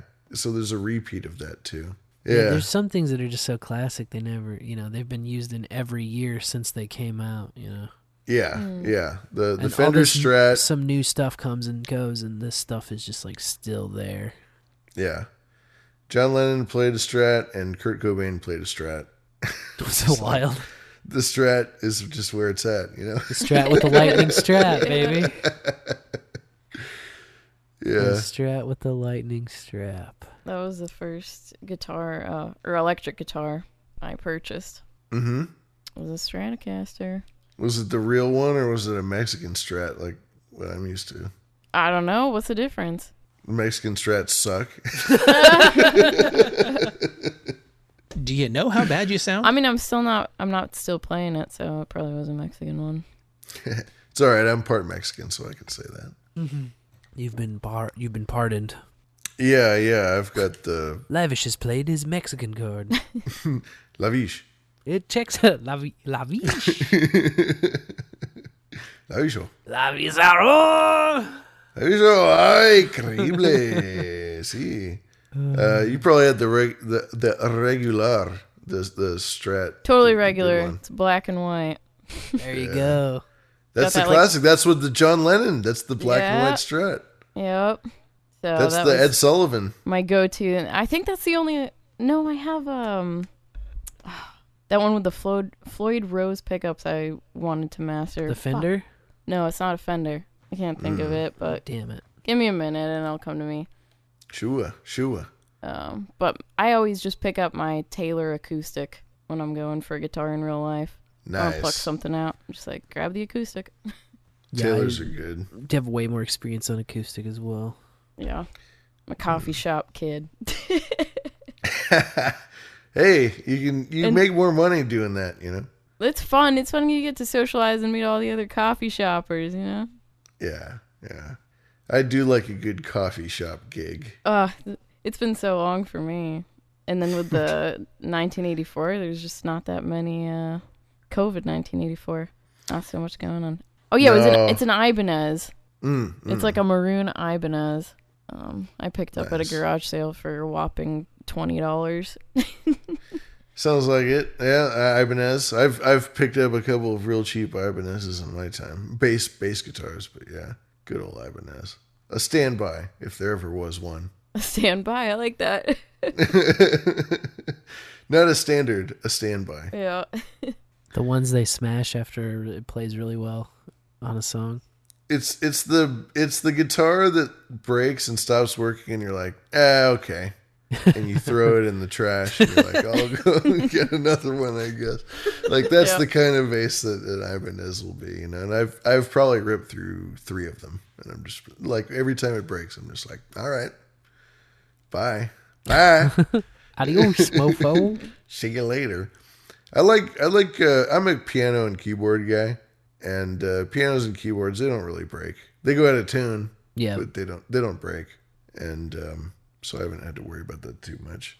I wrote a song today actually. I was I was really fucking hurting for some music. I hadn't played music in like weeks, and I uh, got a good couple hours at the piano today, and it just oh god really does you something. Yeah, that's Really awesome, is. man. The the music. I feel like we're just starved for m- new input, Mm. and uh, Yeah. that's it. It just kind of has been occurring to me over the past week or so. Culture that starved, this, man. Yeah. This extra layer of Ablecraft and what me and Abel Kirby are working on putting out soon. I I really would like the project to sort of be a spark of a way people can publish music, write music, and put it out in the way that podcasts have just exploded and just been out there. Um, w in in the same way that like the SoundCloud thing and the Bandcamp thing and the Spotify thing haven't really been able to accomplish. Like with the Spotify and all of this shit, there are and even YouTube, there are chances for like nobody's to blow it up. And you've seen with like the biggest YouTube artist that was just started off as YouTubers, probably Justin Bieber, I would say. Yeah, if not, like if not, he's up there for sure. But you know, between him and but what PewDiePie or happened? whatever. What happened? Usher found him on YouTube, and then he was Mhm. sucked into the apparatus. So it wasn't really, you know, uh, organic in that matter. It was organic Oh, no. up until when Usher plucked him off of YouTube. Def Same Jam with Records. same with the SoundCloud to a lesser extent. I think it was like kind of getting a little more organic, but like I don't know that uh the six nine guy, Kateshi or whatever, six nine. Yeah, yeah. Rainbow. Tooth, the Rainbow Tooth man.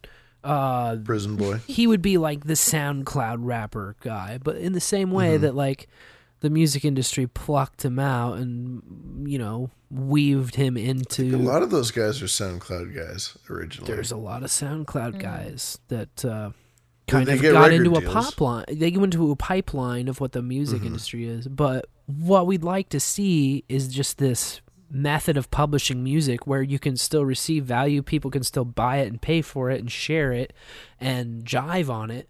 Because music, it's got to be easy to share. That's one of the things that's super important. Like, it can't be like, oh, you have to sign up for this or go to that or pay this or whatever. It's got to just be super simple to say, click this, and then Mhm. whammo, like you've got your music. Um, but it also has to be simple to pay for it if you like it. And the whole value for value idea, we were thinking like some of the most valuable music that we've ever consumed in our life, we paid for one time, and it was to get the vinyl of it, you know? Mm-hmm. and that's it. To put it on our iPods was always free, you know. To listen to it on YouTube after that was always free. Mm-hmm. Um, and maybe we have a subscription service that we pay for, but that doesn't really, that model doesn't really flow to the artists themselves. At so all. like, um, and you could argue, well, not much of the record sales do either, but No. there's got to be a way. I mean, all the way up to Kanye West pissing on his Grammys publicly. Like, there has to be a different solution where artists can make art, share art, control art, sell art, and none of these fuckers get to like control it and, and plasticize it and use it as part of the whole global slavery paradigm, the entire control mechanism, the entire thing that's keeping us down and poor and in debt. They control the radio. They control the, the. I mean, that's that's their ace in the hole is that they can they can make the money flow like that. Right. Yeah, even today the discussion on podcasting 2.0 um, got into the the whole music licensure issue and Yeah, for me, it's the production of music. I mean, the production of music is so, so much more than than the rest of it, right? Like, if you're talking about an artist who is making the music and then and then putting it out there, and then is part of the system of trying to make money, and they're trying to do it all in house. literally with their own self and not having a manager or anything like that involved. Maybe they do have a manager; it's a personal manager. I don't know, but the production of the music is is the most important thing because the one thing that podcasting I think has has an advantage of in general over just about every other medium of entertainment currently, whether that be film, theater, music, sports, whatever. You and I and Lorian can sit here and we can make three hours of content Right. right, now, just just hanging out, doing our thing. If we wanted to make three hours of content in the theater world, it would take six weeks or more. It would take a small village of people, and it would take thousands of dollars. Yeah. Yeah. If we wanted to do it in film, it would take a film crew and blah blah blah. Whatever it takes, you t- at the at the end of the day, you want content. When you get an album, when you get a, a you know twelve tracks that are all averaging two and a half minutes, it takes a very long time to make that album. Maybe it takes a whole year to make that album just to get that hour of content.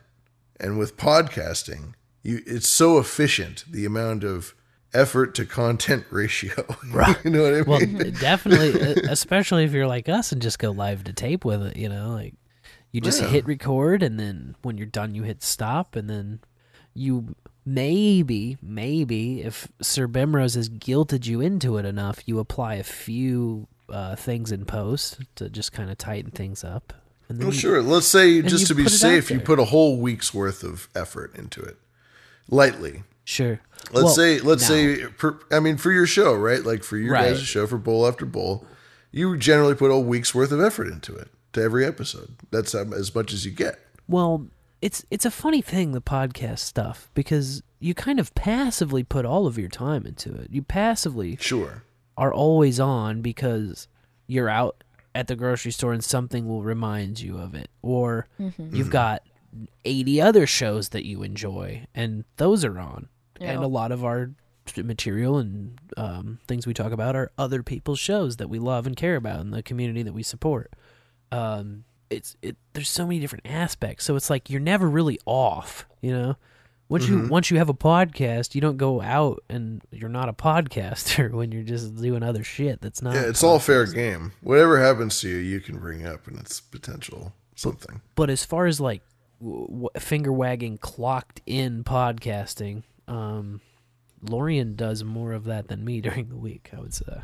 When it comes to show notes, just she does the notes. You know. Just reading news articles about what's going on in pot legalization land. Yeah. So I do that anyway. You guys bring a lot to the table, especially you, Lorian. I mean, you bring with your bowling segment, with the 33 segment. I mean, you really do a lot of research. I, I could tell like, for every episode. Shucks. Yeah. I mean, you do. You That find all these fucking me. 33 things, man. Yeah, yeah. Magic number sightings, always on, always looking. And then the weed news, of course, and updates. Yeah, the gutter Bowling. balls. Yeah, funny stories, things that lift my mood. Yeah. After all that fucking legalization downer stories. Well, you you go one after the other. Like for me, me and Boo-Bury and now Quirkess over on Behind the Schemes. I mean, we'll spend thirty minutes, forty five minutes, an hour talking about one thing. you know what I mean? yeah. Like, and we go in depth, and that's part of our deal. But you guys will go over a lot of stuff in I a ju- very short amount of time. You know, It's wild which is because awesome. so much happens in the It's- in the legalization game. well, and with like, every there's a lot of separate state, every state Yeah, has course. its own news stories. And so it's just like, I want to keep as many people informed with what's going on as possible, but I can't cover every Mm-hmm. base, of course. But you're right. So- With every state, there's so much going on. Yeah, Yeah. everyone's just at a different part in the spectrum on the timeline from uh, prohibition to freedom, and nobody's really crossed no the freedom free. line. And that's sort of it's funny. Like the first iteration of our show, Bowl After Bowl, was our starry-eyed optimism and our direct involvement and our like we're gonna legalize weed not only in our state but a whole world kind of a Here's our awesome bills and the number of co-sponsors they have. Isn't this bill great?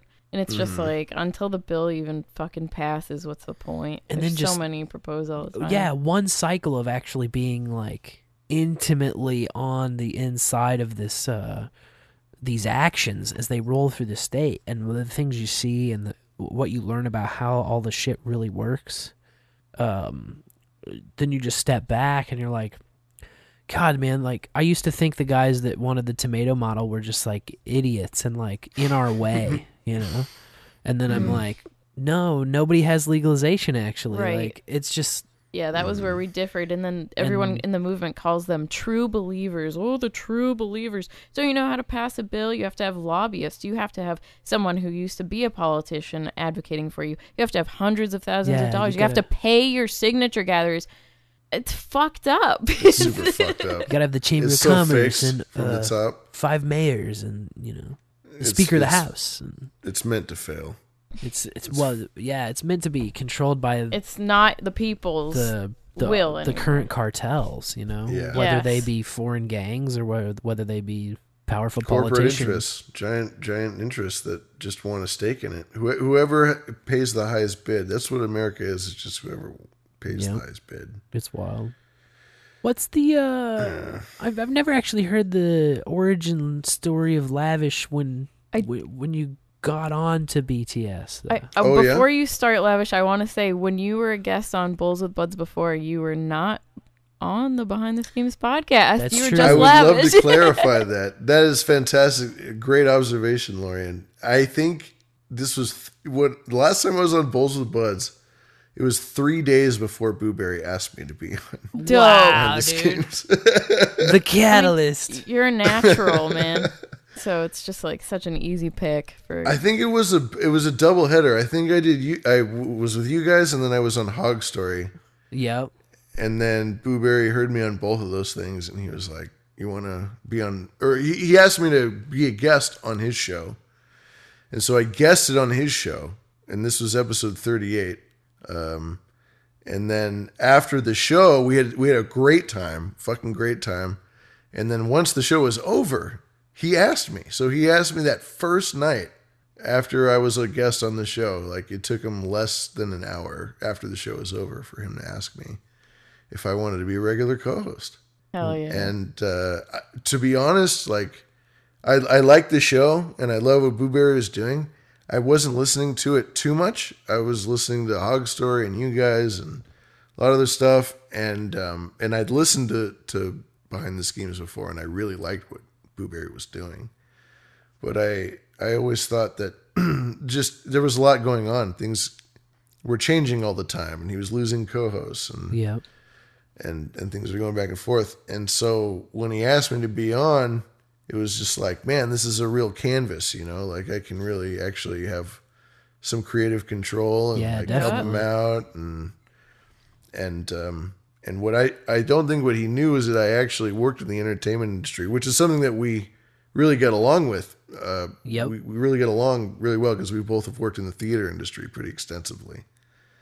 And um, Yeah, And the, the chemistry that you guys have is just so natural and um he's the best, man. it was like He- he's- he's hearing man. you on there enjoying it was like oh my god this makes so much sense it was like it, it felt like it had always been this way And once you were on behind the schemes it felt like you know it's always been Boo-Bury and lavish everybody knows that you know I, we we hit it off real well, and, and me and Boobs agree on so many things. We're we're very different people in a certain way, but by Yeah. God, he is he's a brother to me in the sense that what whatever weird thing I have on my mind, if I lay it on him, he just knows exactly where I'm at. He's he's so on the fucking level, and I'm so so thankful, so appreciative. I I won't get too deep into it, but I just want to. I just.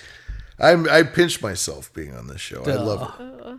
that's awesome no you guys make a great team and then adding Quirkess into the mix like And then we got Quirk Triple threat. she kind of uh told her story about that on the last bowls with buds and uh, Yeah.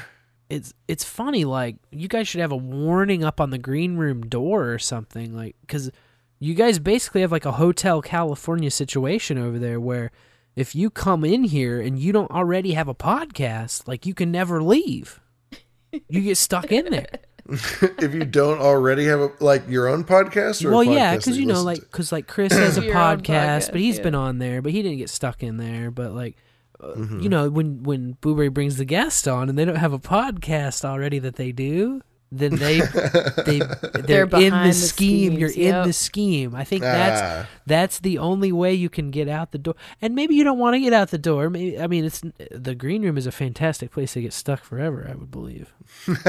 If I, I could have so. if if I could have my spread of picks where it's like, oh, you got sucked and you could never leave. You got sucked in. Uh, We've got be a, s- a on great the top chemistry in the green room right now. be at the we top got of my such a list. good crew, man. You can't suck Yes. me. I the I'm so that's the other thing because the what got me into no agenda in the first place was the chat room, really, Yes. and the troll room. Like I loved the show, I loved uh I loved Adam Curry, I loved JCD, I love that JCD's a local that he's lives in Berkeley. I loved that, Yeah. um, and I enjoyed the show. But the troll room is what really fucking got me to go balls deep into this whole thing, and and to have the green room and to have you know, a part it's our own chat room with just the fucking collection of people that we have in there is just so unreal. It's so it's so perfect and it's It so is, yeah. it won't last forever, but it's just fucking so right on right now and I just couldn't be happier. There's just like an organic nature to it, you know, where So we're, we're complaining about these things that have been corrupted or controlled or bought out, or even with the, the case of YouTube or SoundCloud at the time, you know, maybe not today, you couldn't say this about it, but there was a Yeah. time when YouTube and there was a time when SoundCloud was that organic pool, but it was that all seeing eye was at the top of it watching that pool and it would pluck what it wanted, it would pluck what it saw as its own fruits out of there, you know? And Mm-hmm. shit, maybe podcasting is that to a certain extent. I just don't think the eye- the eye at this point in history, in this current time, the eye doesn't really see that as a place that is bearing all this juicy fruit. You know, they Yeah. Mm-hmm. I think they roll the the all seeing eye is rolled at the podcasters. You know when they come on. Well, it's probably a good thing. I Absolutely, I think it's yeah. fantastic. Yeah, you don't want that I fucking so, eye of Sha- Sauron shining on you, man. Fuck off. Well, I mean, you know what they oh, those say, are too long and boring. Oh, I agree. Like, Exactly, please don't yep. listen to them. Fuck off. People are so out of their mind. The only only shallow children don't have the fucking attention span to pay three hours attention to something that they actually care I about. mean, I, you know, I know. that's what I say. But uh, uh, It's about it's the only place you can find community in a large sense and just human beings, you know? The like, the the scariest part with the face masks to me is like, man, I don't get to see human beings all around me, which is so fucked up. right, Luckily, it's not like that out here, but when it was, There when was it a- first yep, started, there, there was, was a time. time. when I was trying to go into a place and they said you have to wear a mask, and I said I'm pregnant, I'm not wearing a mask, and they were just like, "Sorry, you gotta go," and I was like, "Fine, fuck you." How fucked up is that to turn someone away? You know, anyone mm-hmm. just from from me giving you my money, like it's so it's so dumb. yeah, you're turning away business. What what kind of a logic is that? But hey, value for value is a way of life. So It I love this community we have found ourselves a part of. yes, me too. I haven't think found it anywhere else. It's is there. It doesn't exist anywhere else. There doesn't seem to be anything quite like this place. no doubt. No doubt about It's that. it's a it's a collab it's a collaboration of all of the things we like. The old school chat room. We made our own Twitter. We've got enough smart guys that can run our own shit. And I, I really truly believe that uh, greatness is made in silence and in obscurity. No doubt. I think that it, what we have here is something beautiful, and it has a lot of potential to flourish into something really incredible. And if it doesn't, well, then hey, we gave it a shot, and fuck it, you know.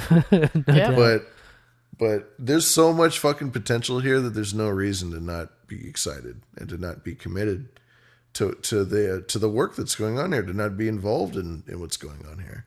yeah, This is very important. I I couldn't agree more, man. Very important. Yeah, it's gorgeous. So, um, Rule Thirty Four. What is your favorite Rule Thirty Four search? Oh, that's a tough one. I change It so often over time. Yeah, Lorian gave me a wrinkle nose face. Rule thirty four states that uh, everything that exists There's there's porn porn, it. of. of course, we've talked, we've literally had this discussion in real life. Before. I I, I know, a- right? I've done a Link Zelda thing uh, way in the past. That's like early on. I will say, um, Mr. Abel Kirby and I were training uh, Some pro- progressively uh, lewd uh, Misties. Misty. Misty Oh, yeah, my girl, Misty. Just randomly, because you know, you talk and then the Oh. conversation goes here and there, and then you're like, oh yeah, like this, like this. You know, redheads Misty. are the best. Yeah, yeah. True It's story. been said. It's been said. it's been said. I don't know about. it. I don't know. Well, Rule 34 great leaves it re- wide open. You know. With Was great, that? with great risk comes great reward, I guess. Is Oh, all I'll that's say. very true. That's all I'll say about redheads. You're a Wall Street guy. Actually, you know what? You're not a Wall Street guy. You know what you are, S- Spencer? And you don't even realize it. What's that? You're you, you aren't this because your heart is too good, but you're a lawyer. You're an attorney. Oh, oh, yeah. yeah. Well, You're you you could pass the bar if you really wanted to. Oh, it's like totally. ENTP, I think, the debater, or whatever the fuck it is, is what it always pulls up. For- yeah, Or maybe it's INTP. I can't remember which one. I I don't I can't keep track of it. I I'm the don't one know. that I've taken that thing uh, so many times, and then every time I see it, I'm like, "Oh yeah, I remember," and I have to retake it. You know? Yep. yeah, and then you read yeah. reread about it because it's like like I remember my zodiac and what it means. I remember like my favorite stones and what they mean. I remember the tarots and what they mean. I Mm-hmm. never can remember the fucking E ENTP, INTP, all this bullshit. It's because it's fucking arbitrary. It's don't, just don't worry uh, about that stupid shit. It's like contrived, but they're like, "Oh, you want it on your LinkedIn for third." So, my- they'll mom ask about it in she's your like, third interview. You're a Type Seven personality. I'm like, what the fuck does that mean? What the Oh, fuck does that mean? I looked into the uh the personality thingy. They featured on the the front of the closeness album. It's about that, you know. I can't Oh. remember which personality assessment that is. But the first person that tipped me off into it was a guy at the coffee shop. He was all interested in it. Mm, mm. All these I different. know you guys are a uh, couple of uh, Brewsters, you know, to make some coffee. Oh fucking a! Hell man. yeah. Make some coffee. No Thanks doubt. to this guy. Yeah, I was I was a roaster for couple of coffees for a chunk, for a good chunk of a year. Mm. Not the full, not the full. How do you do to you? That did I ever take? I, this is a random story, but in New York, I went to New York first time I ever went. To, I've been in New York twice, both times on 9/11 to pay my respects. And I went there on uh, the first time, and there was a guy I met in Brooklyn, and I didn't meet anybody the whole time who didn't have a New York accent. Nobody had a New York accent. I was waiting for it. Oh damn! And so finally, I go to this fucking hotel in the in the in the ass end of Brooklyn in Bed Stuy, like by where Biggie Smalls grew up. Uh-huh. And I go in there into this hotel, and I check in, and this guy's like, "Oh yeah, let me get you a fucking uh, key here. Oh, by the way, coffee machine's broken." Oh no! And I, I didn't show it, but in, inside, I did made my whole trip just to hear him say that. Just to hear him say, "Coffee, coffee machine's broken." Coffee I machine like, ah, thank you. Thank you. Got him. Here's my room number if you want to whisper to me again. yeah, yeah, it's a good time. Oh, fucking A, man. New York's fun, man. Or it was. Now it's a fucking nightmare. I've only been a couple times, but you couldn't cash me dead there right now. No way. It's rough. I went there in 16 and then I went there in 19. Right before COVID, I went there. And just in that three year span, it had changed so much. It had just gotten, it, it was like NYU and all the fucking losers that went there Yeah. expanded out from their neighborhood and conquered every other neighborhood. Man. Mm.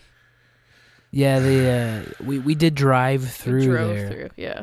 I had one Oh, yeah. unfortunate point on the way back from Massachusetts, and it was like I wouldn't have got gas there or got out of the car there, man. Everyone looked like a fucking. It was like a zombie apocalypse movie. Everyone was masked. It was like three times dirtier than the, any time I'd been there before. Yep. Like very Uh-huh. dusty. Everyone just looked like Mad Max. yeah, like shit. ragged, like uh, Yeah, kind of out of their worn out. minds, but going through the motions. Kind of. I don't know. I, maybe that's just my fucking Midwest projection on it, but I don't know. It was very different than all the other times I'd been to New York. I can tell you that, and I never got out of the car because I was like, ah. You're like, no. Let's you get go. Bit Let's go. zombies. Gotta make it to just get outta Pennsylvania. here. Yeah, you got kids. Get them the fuck out of there. No you know? doubt, yeah. It's weird. Yeah, they don't wear masks. They've never worn a mask a day in their life. Yeah. Yep. Never Ugly. Can't even happen. attempt to fit in with them. No, no, that's dumb. Masking your kids. Why? It's ninety nine point nine. Never mind. Anyway, this is just the look, man. I live in the belly of the beast, and it's just No doubt. Yeah. my sanity is just being tested on a daily basis with just these people. It's so weird being a black sheep here. Uh, who was that? Uh oh. Did you get a phone call? My machine. she wasn't plugged in. Pro- wasn't plugged in Uh, properly. I know. I need a new cord. Son of a bitch. Yeah. Oh, do we have any more voicemails? I think they were out of the voicemails. No, that was it for voicemails tonight. All right. Well, there you go. Well, it was like uh oh our cord here. So we've got this uh um three and a half millimeter that goes into the side of the laptop, right? But it has to just be like placed so exactly correct in order Mm. to engage for some reason. It seems to have been getting I think a the little bit cables are getting worse. shittier. Things have I think they are definitely getting shittier. Right? Because I can't even find a perfect angle to make this work right now. But if I pull it out, everything is. Oh, I got this fancy HDMI cable lately, and it's garbage compared to my old one. I just think that it just sucks. They suck. Everything sucks now. everything sucks Who'da except for thunk? podcasting Except with for your us, friends, right? baby. That's right. Yeah, Bowls you guys are and so sexy. mics and all the good shit, man. Hey, at least we're hot and awesome. Fucking A, man. Hell yeah. Well, Lavish, it's always a pleasure to have you in the bowl, dude, and Thanks for coming back. we appreciate you hanging through some. Oh, f- for me, I just wanted to throw shit. Uh, rough level night. level of technical difficulties, but we made it through, and uh, had a great discussion as always, man. And uh, It's love to all have good you in back. the hood. Love you. all having- good in the hood. I can't wait to come back. Have me back. I'll be back uh, as soon as you want me. As soon as you need me. Right on, man. Aw, we'll, yeah. we'll always keep you in the rotation here, uh, in the bowl, man. Otherwise, you'll find me behind the schemes every Monday night at uh, let's see, was it seven and seven thirty Western, nine thirty Central, with Boo-Bury and Quirkess. If you came to join us behind the schemes, That's uh, loveislit.com. We'll get you right there. that's if you right. punch it into your browser. or badradio.live. badradio.live, taking the live stream, and uh, Mm-hmm. Always something great going on on Mondays. Mondays. Mondays. Behind the schemes. Yeah, thanks for having me, you guys. Hell yeah. Always a fucking pleasure. Love it. Love you. Love the people. The pleasure is all ours. Oh no, the pleasure is mine. He's filled with pleasure. We'll see all you bowlers. Thanks for hanging out. We'll see you uh, next Tuesday for the regular bowl after bowl. Uh, till then, I will remain Sir Spencer Wolf, of Kansas City. And I will remain Dame DeLorean. Mm, and I remain lavish. And until next Token Tuesday, may your bowls burn ever brighter. That was a big thing. It's true. These people are sick. It's not racist. It's fact. You're smoking marijuana? Ah. Excuse me? What? We'll do anything you want. Bowl after bowl till he's sick. Bowl after bowl.com.